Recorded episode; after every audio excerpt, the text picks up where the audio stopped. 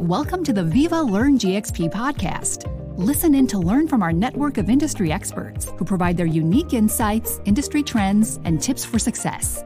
Make sure to subscribe to our newsletter and join our community on LinkedIn to receive important updates on all things Learn GXP. Now let's dive in. Hey everyone, welcome back to the Learn GXP podcast. Delighted to welcome back Danielle Duran today, who's going to be talking to us about fit for purpose training and maturity models. Danielle, welcome back to the podcast. If you want to just briefly introduce yourself again and just give the audience some background as to who you are. Sure. So, um, high level, I am a life sciences learning and capability expert. And in my role, both at work with colleagues and also in collaboration in the field, I like to think of myself as a learning and performance catalyst. Um, because above anything, I want my energy to go toward the increasing of successful performance of others. And in my current role at Nestle Health Sciences uh, in the pharma division, I am the director of GXP Learning. And I, I must also say that anything I say during this podcast represents my own ideas and opinions and um, not representing my employer. Absolutely. And thanks for that clarification, Danielle. Okay, so let's get straight into it. So, a series of questions.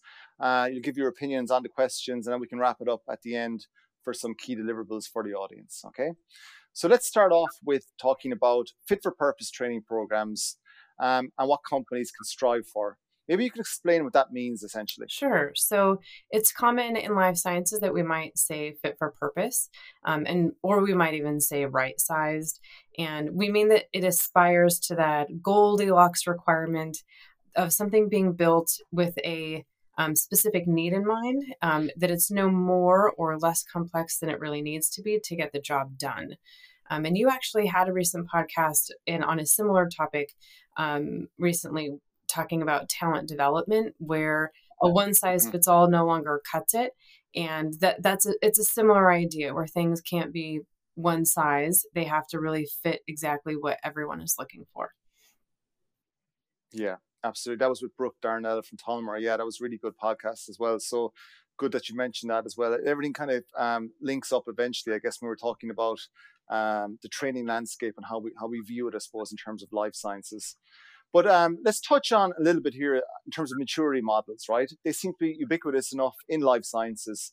Maybe you can speak a little bit about that and maybe ones you might have designed in the past in terms of your training programs. Sure. So I think um, having a maturity model is really helpful for three reasons. Um, one is that it acts as a, an alignment tool, a framework. Um, it also acts as a tool for evaluating your current state and figuring out where things are. And once you do that, it serves a third purpose, which is moving from one state to another. And that could be more or less maturity.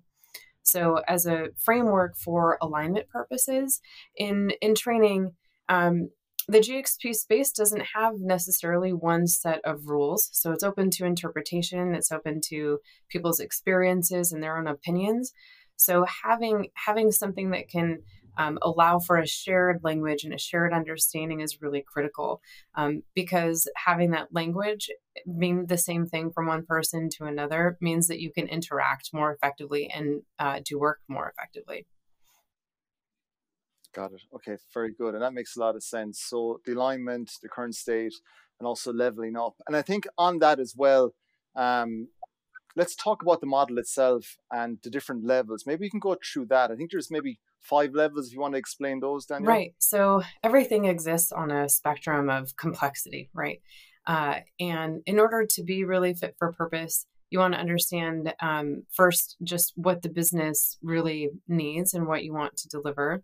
Um, and in order to consider your pillars of, of what uh, you're measuring within the framework, you need to think about it from those different levels. And so we start at the lowest level of complexity with limited. So that's that's the most basic and you move into an emerging level so that's where you're emerging into something with a little bit more complexity a little bit more um, of purpose orientation and then that moves into the responsive level so when something can respond a little bit more being less passive and then higher level into supportive, where you're not just responding to a need, but supporting needs. And then finally, at the highest level, you can be optimized. And at that optimized level, um, that's where you can get really that most bang for your buck. Um, but you're not always going to be on uh, on that highest level, and we can get into that later.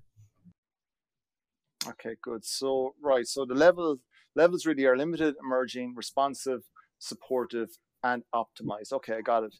And then to build on that, let's talk about the maturity model and the four pillars of the maturity model. And I think what we're talking about here would be more strategic level, outcome orientated, governed, and sustainable.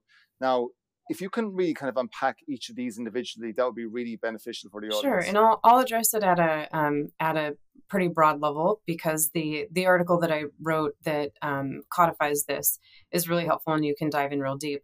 But um, just to give a broad understanding, strategic really just means aligned to business needs and goals. Um, training is a service but it doesn't have to be a passive service. Sometimes you want it to be a passive service, and that's where you are in that limited state. But as you move up in maturity, you're going to become more enabling. So, in that optimized state, you're enabling much more than you are being responsive and passive. In terms of being outcome oriented, that means that you have a very defined scope, or you have a, a scope that c- could be defined, again, depending on where you are in that spectrum. Um, you have or could have metrics um, objectives that are um, defining where you want to go, and then having systems for monitoring your progress toward those objectives, uh, leveraging those metrics that you've defined. When we talk about governed, uh, that really means that you have defined standards and processes.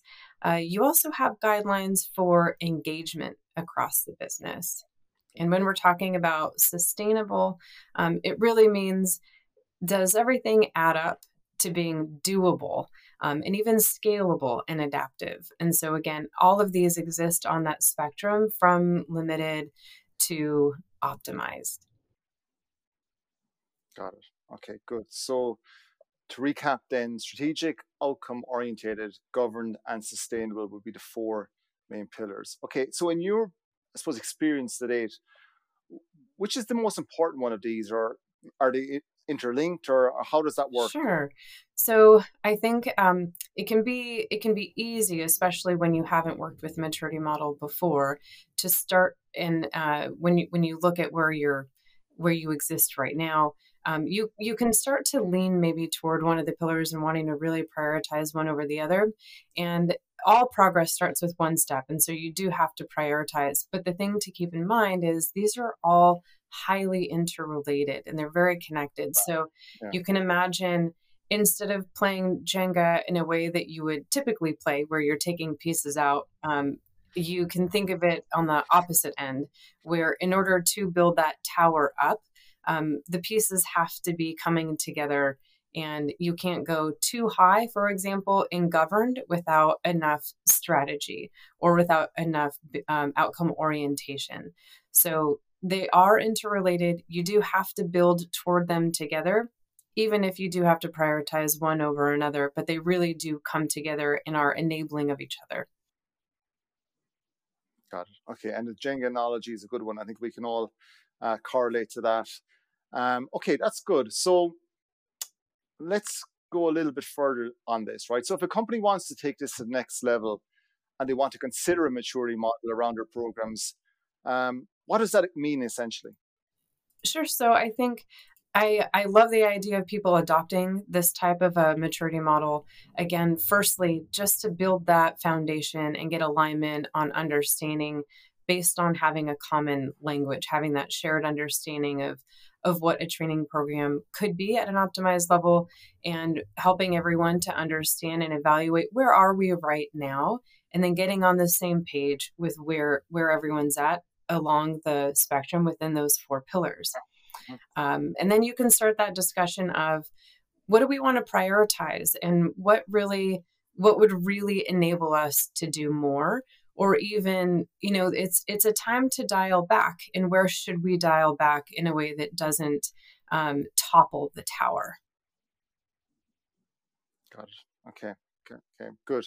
And can you speak as well about why a company might aim for um, a less optimized approach to this? Sure. So I think sometimes um, all of us, right? We've all we've all gone through school. We've all been high achievers. We all like to get an A. And sometimes when you're looking at a maturity model, you can have a visceral reaction to it, thinking, "Well, I really need to be optimized in all of these areas." But that's where uh, being really uh, keyed in on that strategic pillar is important and understanding the need of the business in that moment in time, um, whether the need has has gotten greater and needs more complexity, or if something's going on with business and things need to be dialed back down. So there's lots of instances where that might happen where you want to uh, move away from optimized because it's not needed. So it could be a time where it's a brand new training program and you can't ever launch something, you know, perfectly built out on the in the beginning. Um, it could be a newer business division, or it could be a new, um, or it could be a small business or a new business overall. And in that place, again, you want to start with just getting the foundations in order before you can be optimized. Um, it might also just mean that it's during a time of transition or business priorities are shifting. And so it doesn't make sense to have something um, in that optimized place. Yeah, and I think we see a lot as well. Um, you know, talking to customers and life science companies that sometimes they don't have the time to think strategically and maybe they just, you know, push out a lot of training and don't think about that. So it's not the right fit for the person who's going to do it. And uh, oftentimes training gets a bad rap as well, right? Because you do so much training that maybe doesn't apply to your role as well. So I think personally that strategic element is really, really important. No, it is. And you're saying a few things that are triggering me a bit because, uh, you know, I didn't mean no, to do that. It's, it's okay. It's funny. Um, well, you know, I, I'll just say I if you're assigning documents to read, then that's not training, right? So I just I have to I have to say that out loud in in Good. my like in my heart as a as a learning professional. Um, but I think you bring a really important point, which is again it's it's that coming together of what the business believes training uh, effect, effective training could look like and what you as a learning professional might know what training could look like. And it's coming together and uh, knowing how how are we going to take steps along the way to get us to the the place that it's going to be most high impact um, and being sensitive to what the business is even ready for. And I think that's something I've learned a lot about over time is what is the business ready for? Because if there's not certain yeah. governance in place or even certain outcome orientation in place, you can't have an optimized training system. So it's really being sensitive to where's the business and what what can it even allow in this moment and working working through that together again always in partnership. Yeah and i think upper management need to see that as well. They need to see the value of that optimized approach because you know it does take time to do this and you need buy-in from everybody to make it successful. So i think that's a really good really good point actually danielle. And then to go on that there's a lot to uh, to unpack here right? And we're going to do uh, an upcoming webinar as well to go into more details and do this with, with, real life examples. But if people want to further look into this and are interested now, like how can they get started? Like what would be your first steps to this? Sure. So I'd say just spend some time with the model and spend some time reflecting on what what does it what does it make you think of or what does it make you want to do? Um, and think about really where might your programs fit where do they fit right now but where where could you get more effectiveness or more partnership and and move further along really add value to the business through your training programs? And then start mapping out your stakeholders and who do you want to talk to first and who would make a great ally? Um, and i think uh, Graham make a great point about the um, leadership really understanding. And i think that's another advantage of having a framework like this for alignment is the alignment can be with the leadership and sit down and show them here's what this could look like and have that north star conversation and engage the leadership with where do they want to go with these training programs? What what kind of value do they want to leverage the training programs to deliver? And that's where i'd start. Yeah. Yeah okay good. It's great really good starting point. And then to um, get to the last question. So, hotspots and things to avoid. What would you be particularly cautious? Sure. About? So I think um, the first place to caution at, at least people in, in, my type of a role or with my type of a background is when you look at a model like this and you see where you where you could be um, it, it's it's really inviting really energizing really catalyzing to want to get there and i think it's just tempering that energy to make sure that you're truly partnering and really asking all the right questions and engaging with the business. I think that's the most important thing. Um, and I think it's also making sure that you're engaging with all of the partners. So making sure that you're connecting with your quality groups if you're not already within quality um, talking with quality systems and it and not not leaving anyone out.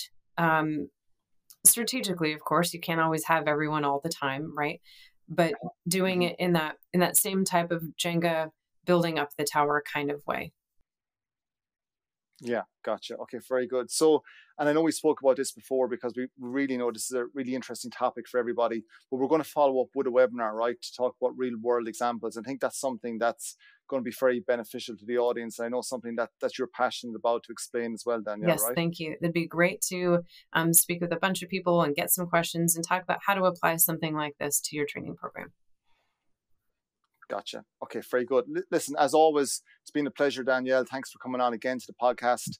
Um, we went through a lot of stuff around fit for purpose training, maturity models, and I know I'm looking forward myself to going through the webinar with you on the next and the next outing. So we go through strategic elements of it, outcome orientation, governance, sustainability. Um, all those things are really important to advancing and maturing your your strategy overall. So listen, thanks again, Danielle, Thank and we'll speak to you on the next next Sounds podcast. great. Thanks. Thanks for tuning in to the Veeva Learn GXP podcast. If you enjoyed this episode, subscribe and leave us a review. To learn more about our training solutions or sign up for a demo, visit us at learngxp.com. Thanks for listening, and we hope you join us on the next episode of the Veeva Learn GXP podcast.